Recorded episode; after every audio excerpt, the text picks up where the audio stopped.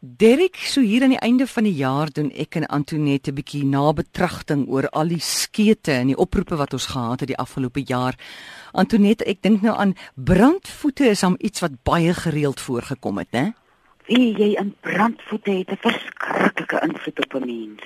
Ek luister nou so na die mense, hulle sê veral in die aand brand die voete, dan dan mense wat sê die voete brand heeldag. En daar's so 'n hele paar dinge wat die oorsaak kan wees hoekom jou voete brand. Eerstens as 'n mens diabetes dan is daar probleme met jou bloedsomloop en die mens kry senuweepuntskade hieronder by jou voete en die brandvoete is iets wat jy jy voel nou jy kan nie slaap nie, jy kan nie loop nie. So as 'n mens nou begin by die diabetes se voete brand, dan gaan ek nou eerstens natuurlik lewenstyl En tweedens uh, kan 'n mens 'n uh, rooi vergeetwortel en liquorboomblare gebruik wat net jou suikervlakke help dat dit nie so op en af gaan nie. En dan elke aand, wie jy is baie van hierdie rate wat vra dat 'n mens elke dag 'n bietjie aandag daaraan sal gee. Vir alles se mense voete nou elke dag brand. Raak 'n mens so moedeloos en jy raak so gewoond aan jy loop net maar met hierdie brandende voete dat 'n mens daai ekstra myl sal loop met daai twee brandende voete in jou geestesoog. Dat jy soggens as jy opstaan, uh jou voete lekker intussen jou toontjies as 'n mens nou uh verkieslik stort met ons watertekort. Dat mens regtig aandag gee intussen jou voete lek, jou toontjies lekker was en jou voete terwyl jy moet hulle was met die liefde van jou hande en die dankbaarheid van jou hande op hierdie voete waarop 'n mens heeldag loop daai aandag, dis soos 'n ou koliek babetjie wat almekaar eh as hy maagie pyn. Maar die aandag moet ook nou nie so wees dat dit 'n obsessiewe aandag is nie. Mens soggens en saans gee mens aandag as jy nou jou skoene voor jy aantrek en as jy nou jou skoene uitgetrek het en dan saans dat jy bak water sal vat met 'n teelepel Engelse sout en 'n teelepel sout en dan sit mens daar vir 10 minute dit gee nou sommer vir jou 'n lekker tyd om bietjie nabetragting te hou oor jou dag, bietjie te verteer en verwerk aan jou dag. En dan was jy jou voete met 'n vreeslike sagte seep. Mens moet besop vir sterk sepe met sterk reuke dat mens jou voete lig weg met 'n ligte hand en 'n ligte gemoed hanteer.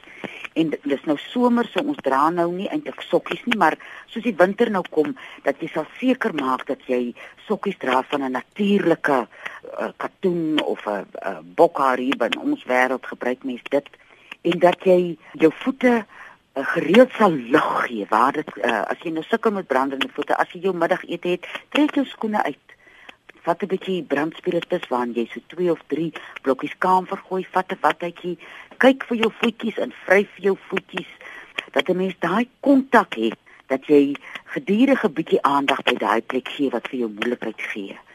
Want as jy mens sukkel met 'n ding wat aan, aanhoudend is, dan verloor 'n mens op maklik moed. Jy dink, "Ag, niks gaan help." En as jy so dink, dan gaan niks help. Koester jou voete. Ek meen wanneer laas het iemand daar aangevat toe jy 'n baba was? Baba as jy nog gaan vir 'n pedikuur af en toe, 'n pedikuur. Antoinette het vroeër genoem van liquorblare. Vertel hoe mense dit kan gebruik en hoe dit diabetes ook kan help. Ja, jy gebruik hom saam met die rooi vergeetwortel. En dit is nou een van die min kruies wat jy kook.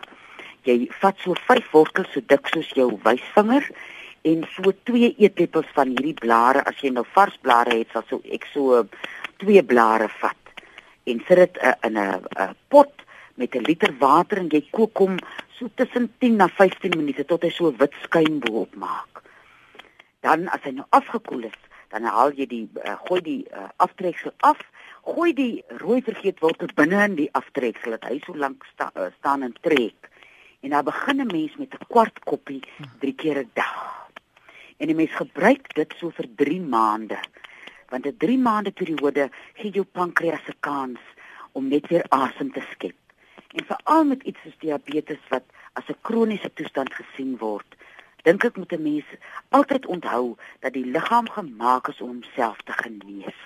So as jy nou met die liquorboomblare en die rooi vergeetwortel jou pankreas 'n bietjie help, as jy nou die 3 maande klaar gemaak het, dan gaan jy aan met kankerbossie wat nou jou immuunstelsel sal sterk maak. Elke nou en dan as hy as as hy sien die pankreas steek 'n bietjie lyf weg, dan sê die immuunstelsel nee kom kom kom staan 'n bietjie op of as hy nou weer te veel rondhardloop, dan kan hy vir die pankreas gaan sê nee man, gaan sit 'n slag op jou stoel.